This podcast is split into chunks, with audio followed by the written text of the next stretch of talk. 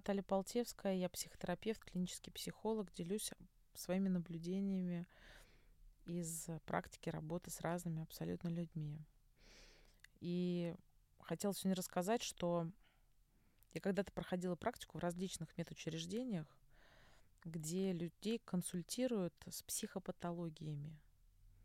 Ну, то есть там есть такой стационар, где можно, в принципе, полежать, походить на всякие группы, ну, как говорят и шутят, поорать меховую стену. Ну, то есть люди с психопатологиями, они либо там лежат, лечатся, либо приходят на консультации разовые просто и наблюдаются там в порядке просто.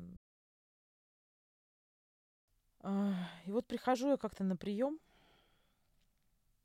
там женщина, смотрю карту. В карте написано биполярное расстройство. Что значит биполярное расстройство?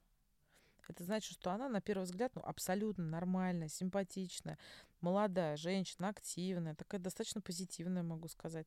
Вообще э, любит, как выяснилось потом у нас на приеме, велоспорт, работает в индустрии красоты. Вообще на первый взгляд она ну, очень приятная и одета нормально. И все так мило выглядит, потому что на прием она пришла планово. Понимаете? И у нее сейчас маниакальная фаза. А что такое маниакальная фаза у человека с биполярным расстройством? Биполярное расстройство – это люди, которые живут частично в маниакальном состоянии, когда у них масса энергии, даже слишком много энергии. Они делают все, они работают, они все проекты делают в это время, скакивают, мало спят. Они такие, знаете, немножко такие возбужденные, как люди, которые даже кофе вот, вот перепили. И это может длиться, например, там э, несколько дней, недель, даже месяцев. А потом есть одно новое во всем этом. У таких людей после маниакальных фаз они сменяются депрессивными. И тут начинается самое интересное. У них резко нету сил, начинается уныние, мозг не работает, встать с кровати невозможно. Вообще такие люди очень эмоциональные, очень-очень. Я, честно говоря, понимаю, что жить, вот, например, э, с таким маниакально-депрессивным состоянием, с биполяркой, вообще, на самом деле, очень сложно. Я очень много писала про биполярное расстройство. На самом деле, сейчас, вот сейчас такое особенное время, когда у нас такое большое напряжение, стресс из-за вот событий вот этой войны, мобилизации всего, сейчас люди а, многие даже, которые ну, относительно как бы нормальные, ощущают вот такое перепады настроения тоже даже в течение дня. То есть прям очень грустно, просто все депрессия, ужас. Потом раз тебе резко весело, ты начинаешь хохотать. Потом опять проваливаешься в депрессивное состояние. Такие смены настроения резкие, причем полярные в течение дня. Ну, то есть, ну, сейчас действительно очень сильное стрессовое напряжение ситуации. Поэтому, в принципе, как бы это нормально. Но есть люди, которые с этим живут долгое время. И, конечно, про себя надо это знать, про себя надо понимать, если ну, применять какие-то лечения к этому, жить станет намного легче, потому что люди, которые еще вынуждены, допустим, работать, а ты понимаешь, да, ты там, э, ты как ракета работаешь там э, два месяца, а потом раз ты провалишь депрессивную фазу, понимаешь? И главное, люди, они это чувствуют. Вот есть такой предвестники депрессии, когда вот встал с утра плохое настроение, плохое, плохое, плохое, и вот ты делаешь привычные действия какие-то, которые должны, по идее, приносить тебе радость, а радость она не приходит. Ты понимаешь, сейчас ты в такую яму будешь проваливаться.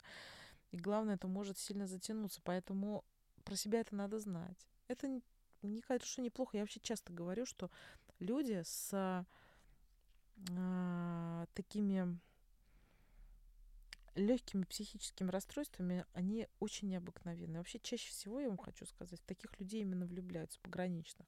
То есть, знаешь, как делятся, например, есть относительно нормальные, есть пограничные, а есть психотики, это которые, ну, прям совсем у них там тяжелый случай. И вот люди пограничные, которые где-то между нормальностью и сумасшедшестью, они вот, они самые очаровательные, они самые обаятельные, в них чаще всего влюбляются, честно. Правда, правда. Но им самим жить очень непросто. Вот особенно с такими вот перепадами настроения. Я вообще это все к чему? Конечно, такие люди могут работать в очень разных сферах. И это совершенно не повод там закрываться дома на ключ от социума и так далее. Но вот вы допустите мысль, что, допустим, это учитель в школе. Вы понимаете, о чем я сейчас? Или это няня для детей? Понимаете? Или это водитель ваш, который, упаси Господь, в маниакальной фазе, они такие люди, они вообще без тормозов. Я тогда задаю себе вопрос, ну, есть некоторые профессии, на которые, может быть, ну, стоит тестировать, например, э, там, домашний персонал. Это же несложно, правда. Потому что для некоторых профессий это отлично. А, например, если ты берешь кого-то себе в семью, домой, работать с маленьким ребенком, ты, ну, понятно, сейчас все справки приносят, там, не знаю, что нет болезни, спида там и так далее. Это вообще, ну, это просто норма. Это так же, как принести копию паспорта. А тестировать э, человека на предмет психического здоровья, поверьте, это несложно и недорого. На это стоит потратить время.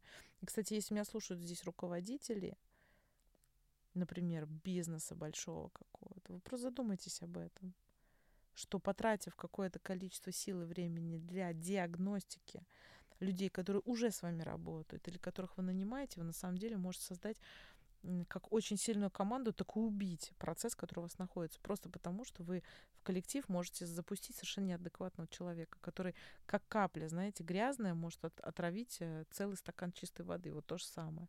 И вы потратите время, деньги просто впустую. Конечно, вы не обязаны. Я вообще считаю, что люди, даже которые работают в HR, у которых большой опыт а, проведения разных интервью, но они не обязаны иметь а, клиническое образование.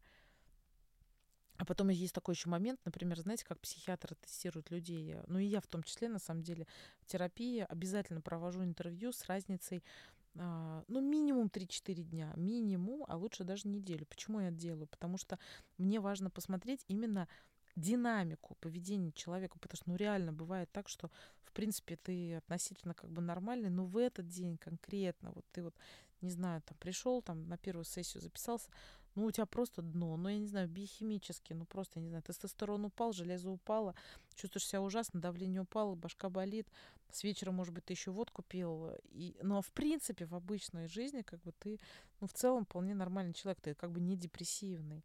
Но мне, например, как терапевту может показаться, что ты, например, ну, как бы можешь быть там в депрессии, даже в клинической депрессии. Но я не могу тебе сразу, знаете, как психиатры, как бы я почему вот что тоже говорю, вы, если к психиатру идете, вы не начинаете сразу пить все, что вам прописали.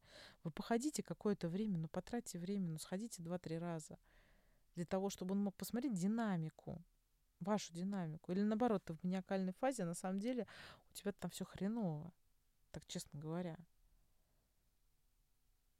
Не надо, ну, как бы принимать там серьезное медикаментозное лечение на основании там а, одного сеанса. Это странно. Поэтому, если была бы какая-то диагностика, на самом деле гораздо проще было бы строить э, и в коллективе работу, и людей нанимать, и вообще для себя место найти, зная про себя какие-то особенности. Это же так просто в наше время. Просто обратиться к специалисту для диагностики. А я тогда сидела на приеме и думала, а вообще эта дама, она же могла бы легко сойти за такую веселую спортивную няню. Но ну, у нее, конечно, другая профессия.